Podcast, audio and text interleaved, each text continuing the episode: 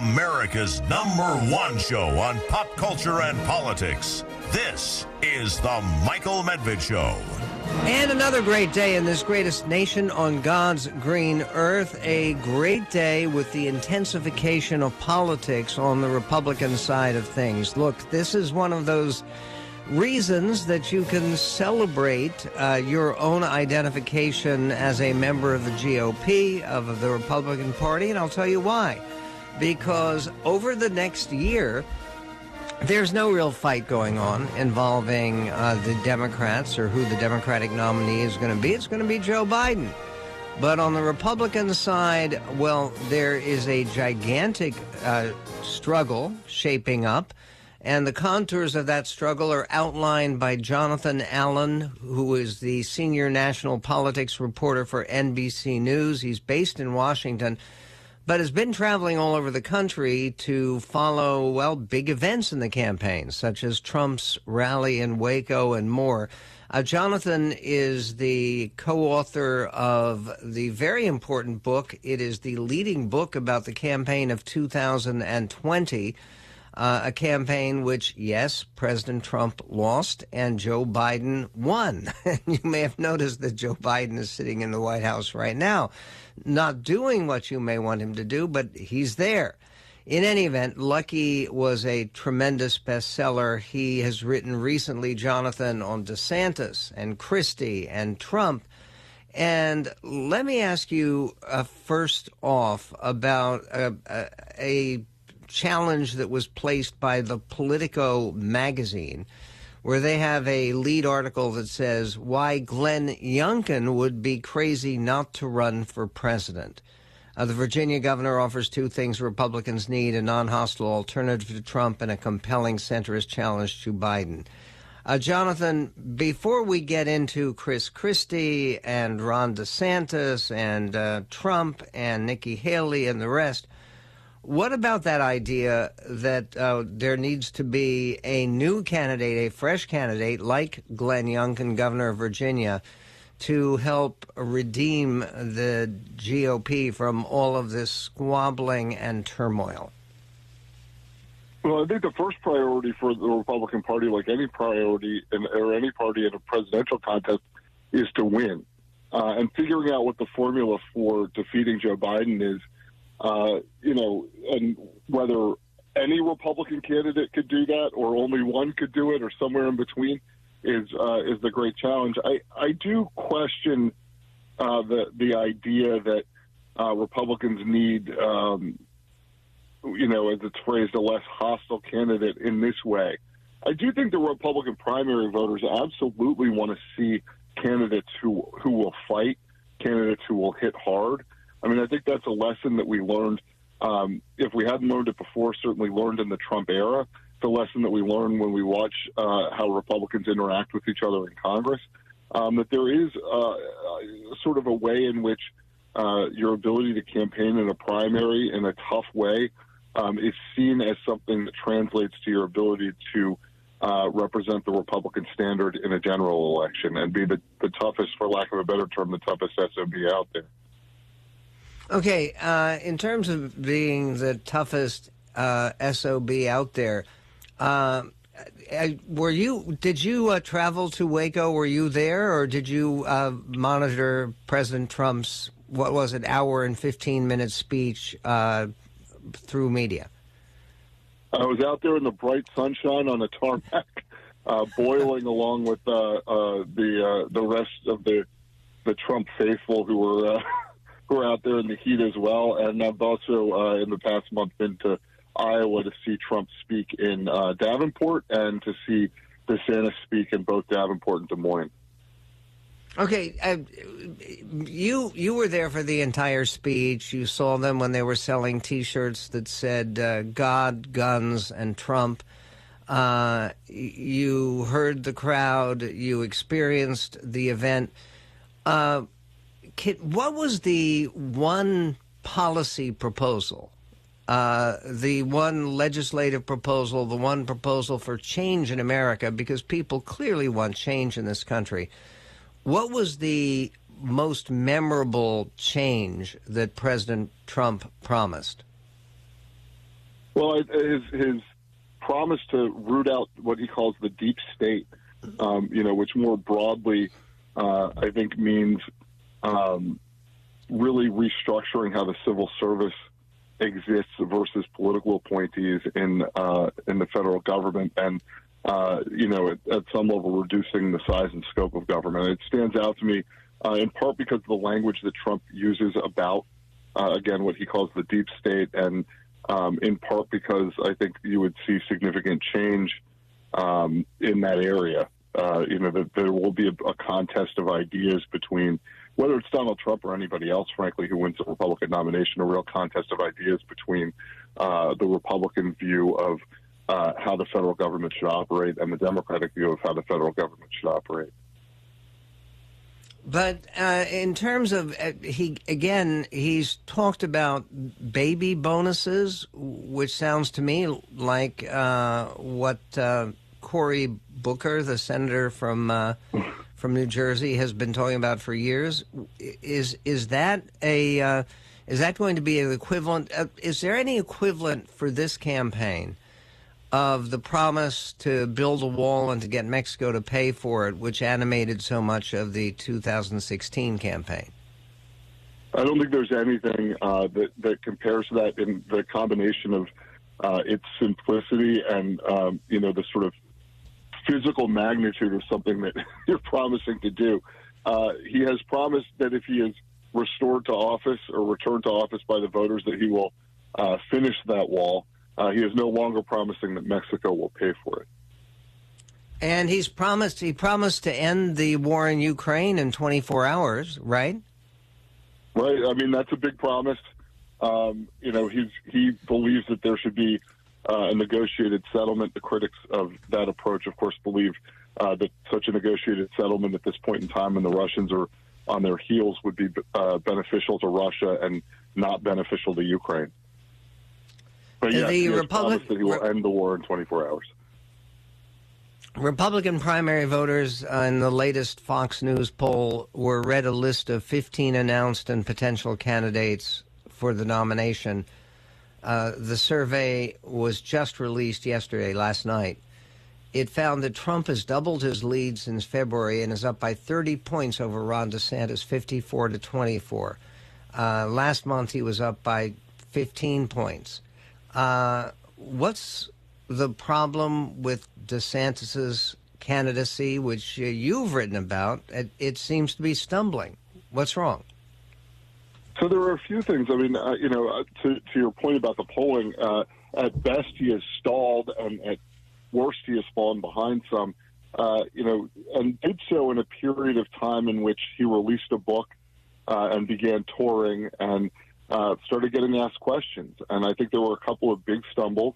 Uh, first on, on Ukraine, where he has, um, you know, effectively tried to be a little bit of uh, Trump light in that he's questioning the U.S. commitment to Ukraine, whether there should be a U.S. commitment to Ukraine, um, and and kind of has done it in a few different ways that make him sound like he's still looking for the the hard position he wants to take, but it is very much on the Trump side of the Republican Party as opposed to um, those in the Republican Party who want to continue to basically continue as as we're going in terms of the support for Ukraine. And then the other thing was uh, sort of a forced error uh, where Trump said that he was going to be arrested, and uh, m- many Republicans came out and uh, and said that the DA in New York is you know is way overreaching and trying to uh, get a grand jury to indict him.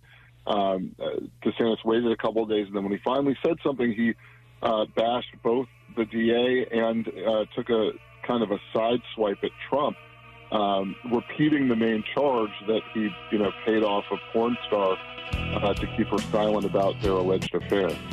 Okay, we will get to the impact of those indictments, uh, which are looming, perhaps. Who knows? for President Trump and more with Jonathan Allen, uh, senior political correspondent for NBC News. We'll be right back. The Michael Medved Show.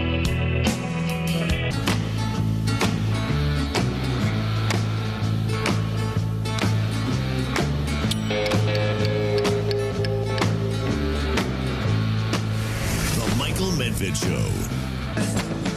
And on the Michael Medved Show, um, are honored to be speaking with Jonathan Allen, who is the senior national politics reporter for NBC News. Uh, he has been out to the rally in Waco, Texas. He uh, has uh, actually followed the campaign and the various twists and turns of the campaign. Now, one of the latest has to do with Chris Christie's uh, suddenly very outspoken criticism of President Trump. And uh, given the fact that Chris Christie actually campaigned for Trump in 2016, he campaigned for him in 2020. He, in fact, was one of the people who helped uh, President Trump prepare for his debates uh, with Joe Biden, uh, of which President Trump, uh, one of the debates President Trump canceled. Uh, two of them uh, he showed up, and uh, they were fairly energetic debates.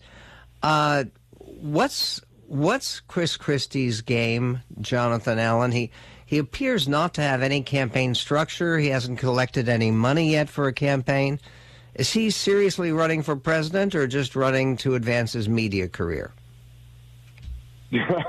It's a great question. Uh, I think there's some division in Christie world about whether uh, he should uh, use his platform as a as a television pundit, um, and you know, and, and this moment uh, where he can go to places like New Hampshire and uh, give speeches in order to try to uh, damage Donald Trump without getting into the presidential election.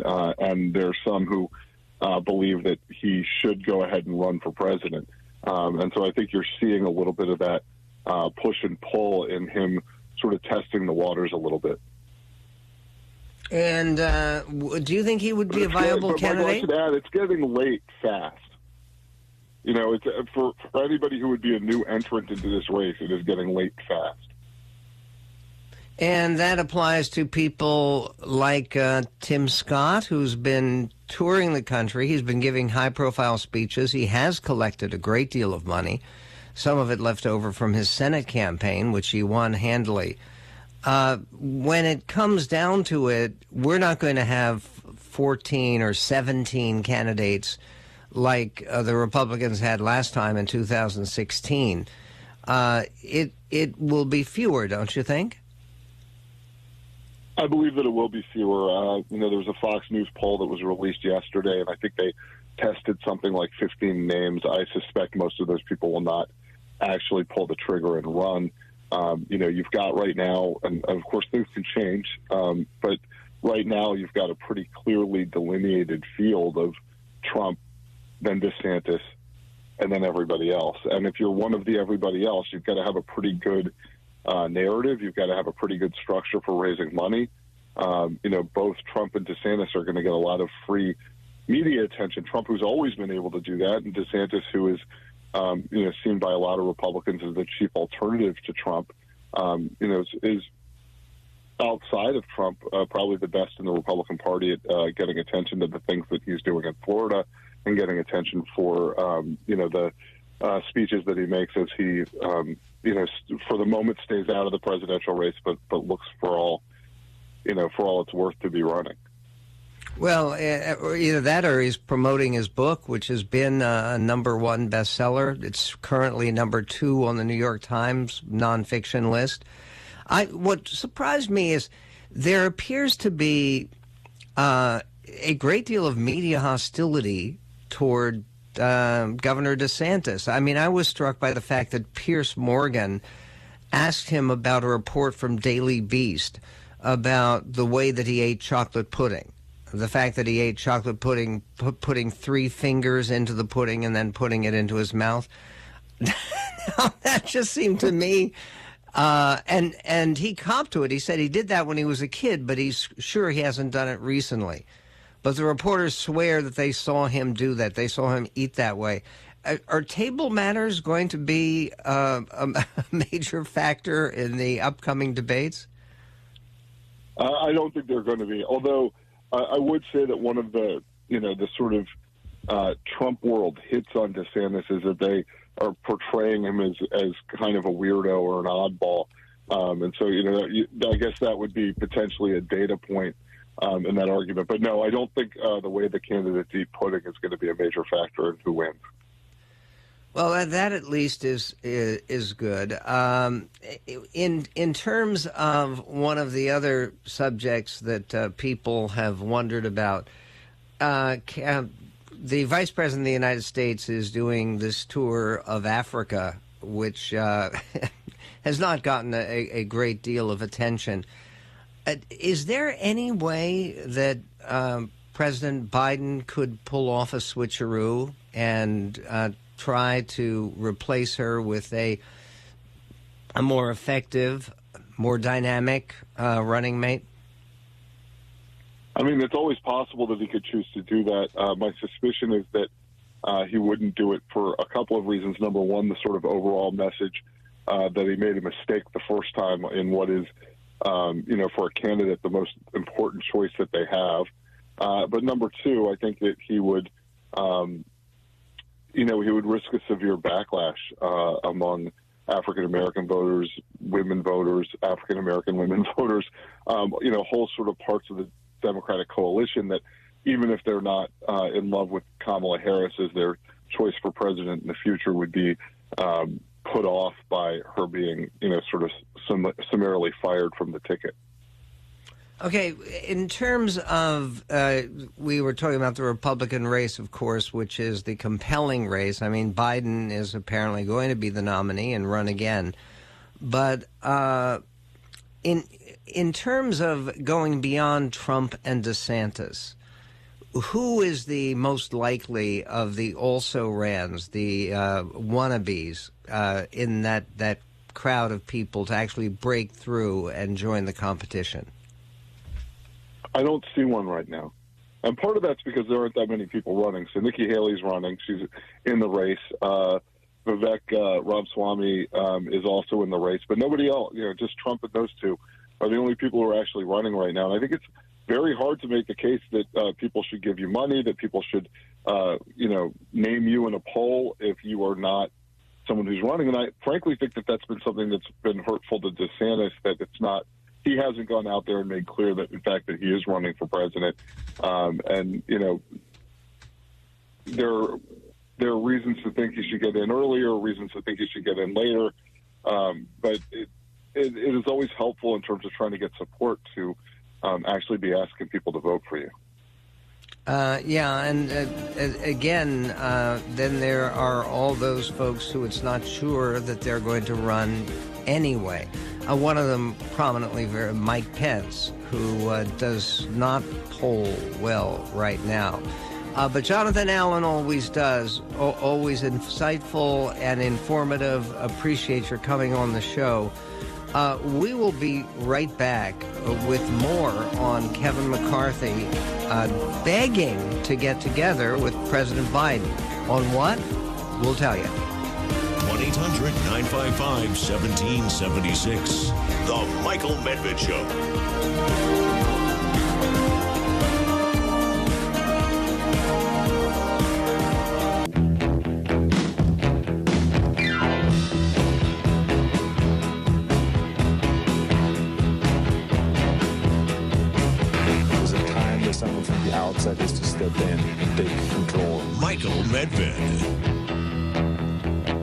And on the Medved show, I, I, wish I could take some control and, and get uh, President Biden uh, to actually agree to something the Speaker of the House wants him to do that is completely necessary and urgent.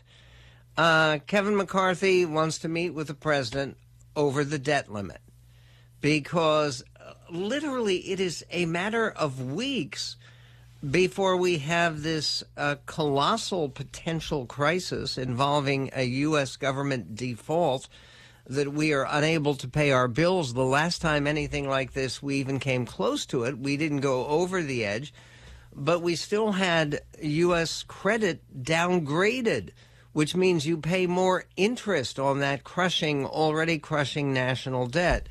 Here is uh, Speaker McCarthy uh, talking to the press about uh, wanting to get to get together with the president of the United States and work something out.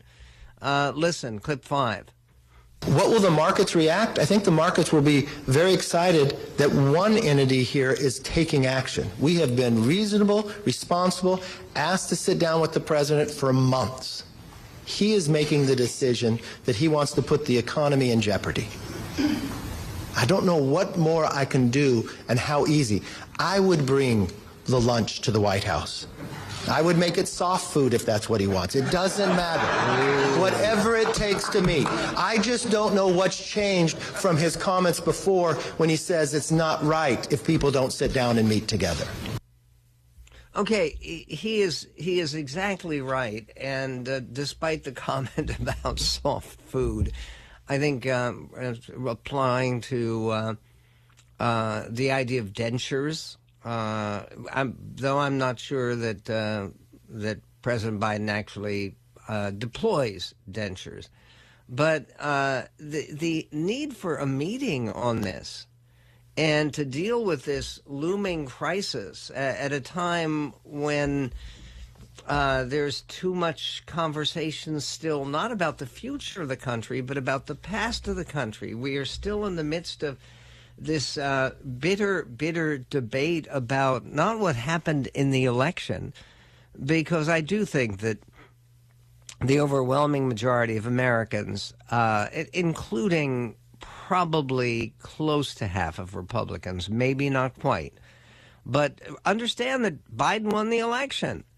The election outcome is not in doubt. What is in doubt is that entire period of challenging those election results and what happened on January 6th.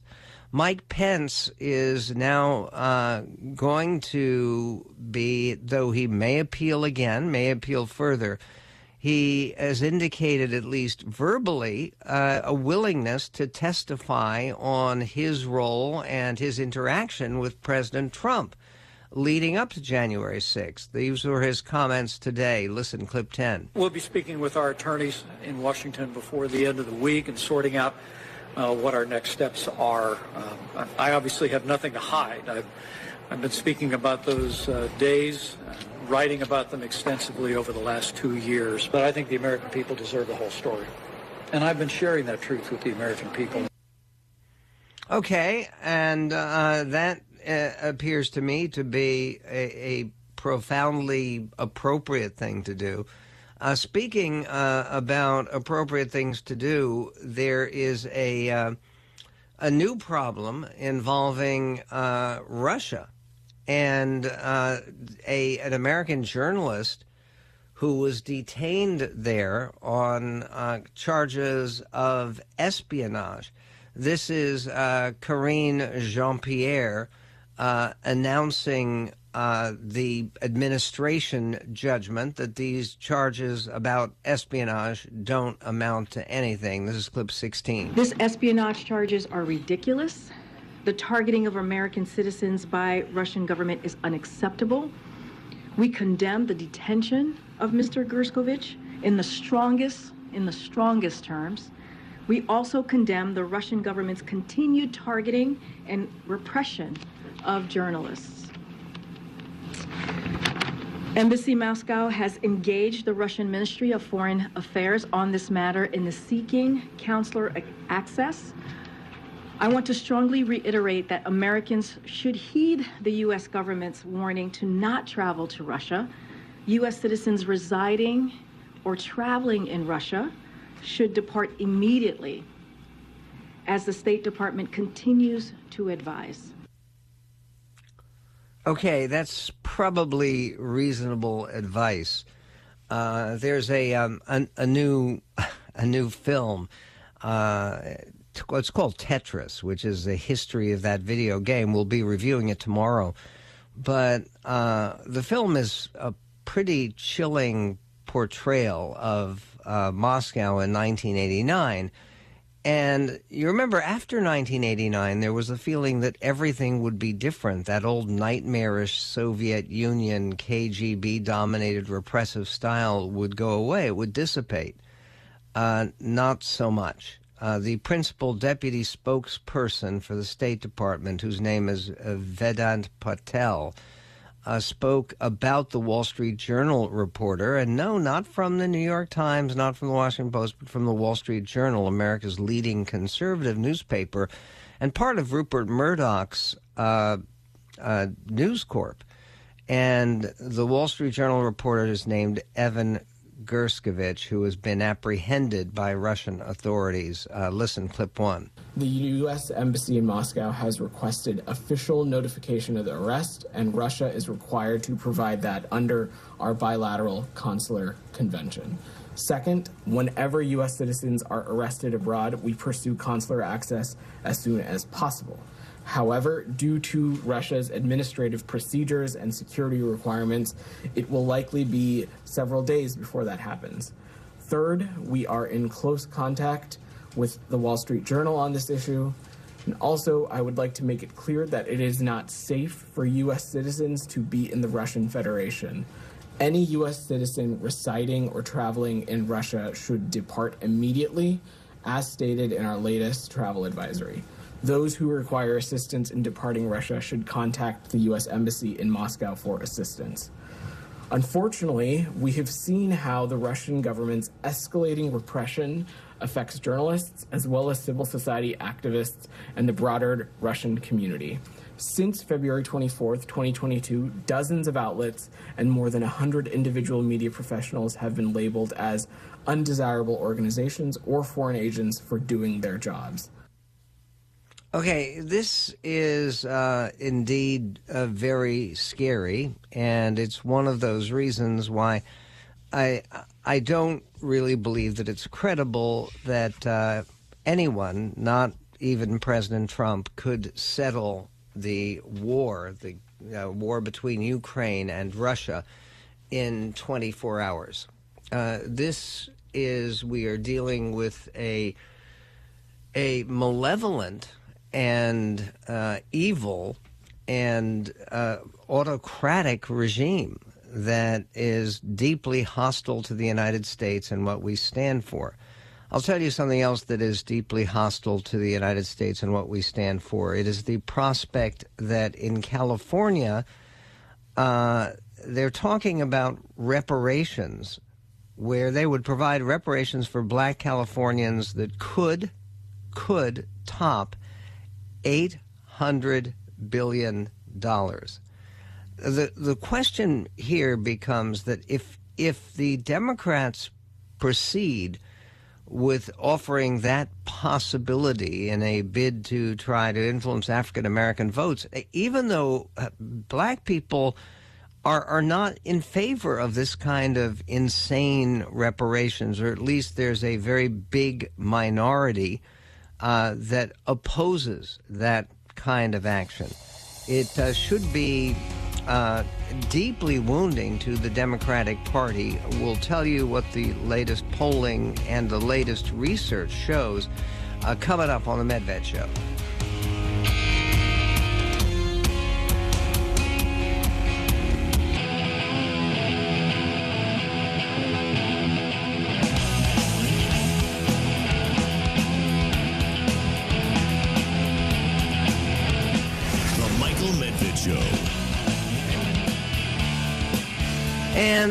The uh, Michael Medved show, there was a presentation uh, by economists and uh, analysts uh, about the cost of the reparations they're talking about in California.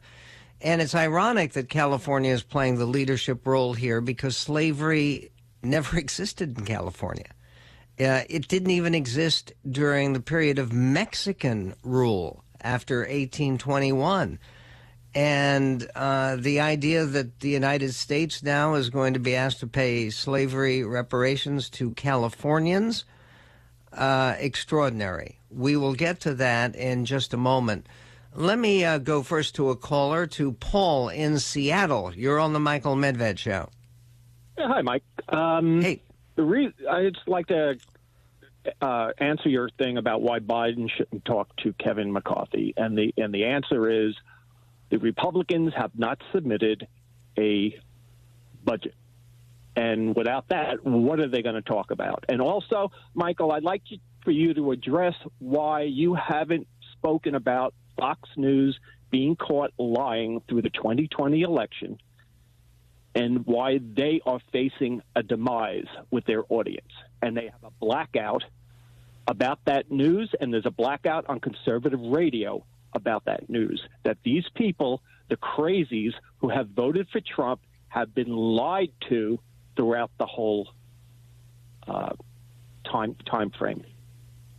Okay, I, I, will tell you that there are several reasons that we have not talked about it. I don't think there has been a shortage of coverage on that issue in uh, media. I mean, it's in the newspapers, it's uh, on cable TV, and it's pl- uh, plentifully um, available to people.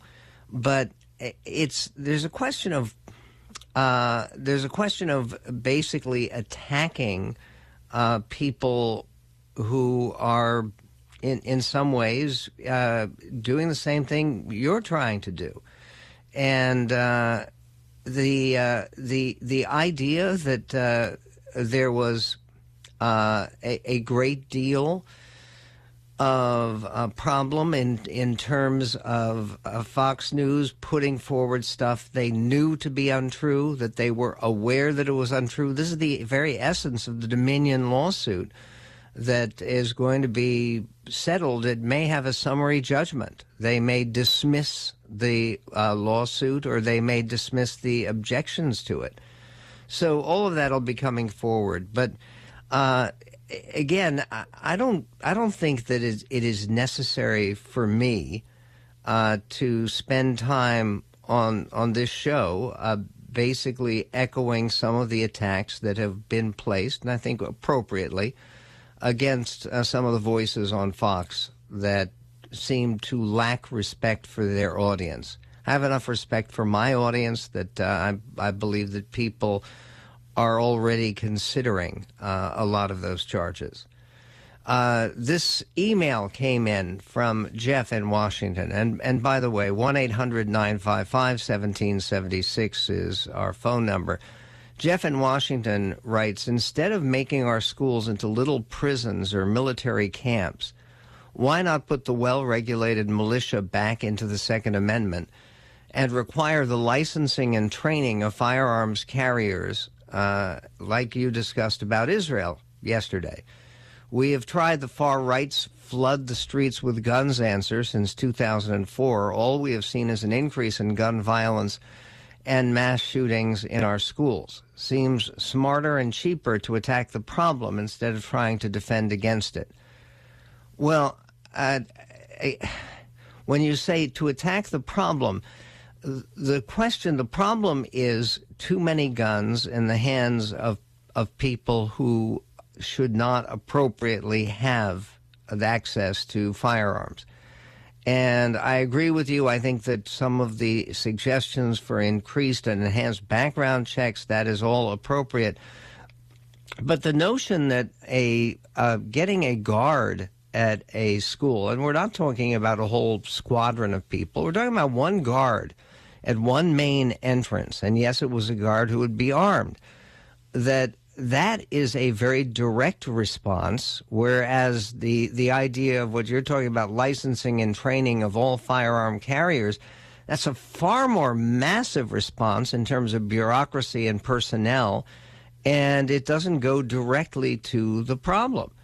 And the directly to the problem situation is that, uh, uh, frankly, we had a great deal of concern about terrorism, rightly so, after September 11th. And we actually did something about it. And yes, it's inconvenient and a mess to go through the Transportation Security Administration to the TSA whenever you're getting on a plane. And yes, you sometimes have to wait in line, but I think most people recognize that that is. Uh, actually something that has made us safer and where we can feel more reassured about our transportation system, particularly airline transportation. Okay, on this issue of uh, reparations for black Californians, this is an AP story. And they begin by saying it could cost California more than 800 billion That's almost a trillion dollars to compensate black residents for generations of over policing, disproportionate incarceration, and housing discrimination, economists have told a state panel considering reparations. The preliminary estimate is more than 2.5 times California's 300 billion annual budget and does not include a recommended $1 million per older black resident for health disparities that have shortened their average lifespan. Nor does the figure count compensating uh, people for property unjustly taken by the government or devaluing black businesses, two other harms the task force says the state perpetuated. Black resident, uh, residents uh, may not receive cash payments anytime soon, if ever, because the state may never adopt the calculations. Of course they won't, because they can't. It's a ridiculous amount of money, and the entire situ- uh, suggestion is ridiculous. The reparations task force met yesterday to discuss the numbers and can vote to adopt the suggestions or come up with its own figures. The proposed calculations and figures come from a consulting team of five economists and policy experts. Assembly member Reggie Jones Sawyer said, We've got to go in with an open mind and come up with some creative ways to deal with this. What creative way do you deal with $800 million? dollars. I mean, really? But the uh, task force must now settle on a cash amount as it nears a July 1st deadline. Uh, by the way, uh, I said 800 million. It's 800 billion. Let's be clear on that. For those who support reparations, the staggering 800 billion estimate underscores the long-lasting harm black Americans have endured even in a state that never officially endorsed slavery. Not only didn't endorse it, didn't practice it. And uh, Bob Woodson, a prominent black conservative, called reparations uh, impractical, controversial, and counterproductive. He told uh, the Associated Press in an email no amount of money could ever make right the evil of slavery, and it is insulting to suggest that it could. He added that black communities relied on faith and family to build thriving communities following slavery. Some of these communities only began coming apart, apart after we lost sight of those values, which also hold the key to these communities' restoration. Financial redress is just one part of a package being considered. Other proposals, get this, include paying incarcerated inmates market value for their labor, establishing free wellness centers and planting more trees in black communities, banning cash bail, and adopting a K 12 black studies curriculum. An advisory committee in San Francisco has recommended $5 million payouts per person, as well as guaranteed income of at least $97,000 every year after that, and personal debt forgiveness for qualifying individuals. Supervisors expressed general support but stopped short of uh, endorsing specific proposals. They'll take up the issue later this year. Look, this is an important issue to bring up because, uh, frankly, when you're talking about a presidential election, when you're talking about the Democratic Party, when you're talking about the fact that in California, the state assembly and the board of supervisors in San Francisco and official uh, governmental bodies that are dominated by Democrats are talking seriously in these terms, uh, this is the kind of thing that should sway voters to consider an alternative to these radical ideas of the extreme uh, left. Uh, coming up, we'll be speaking to a former FBI agent about what, if anything, can be done to protect the safety of our schools and our population in this greatest nation on God's green earth.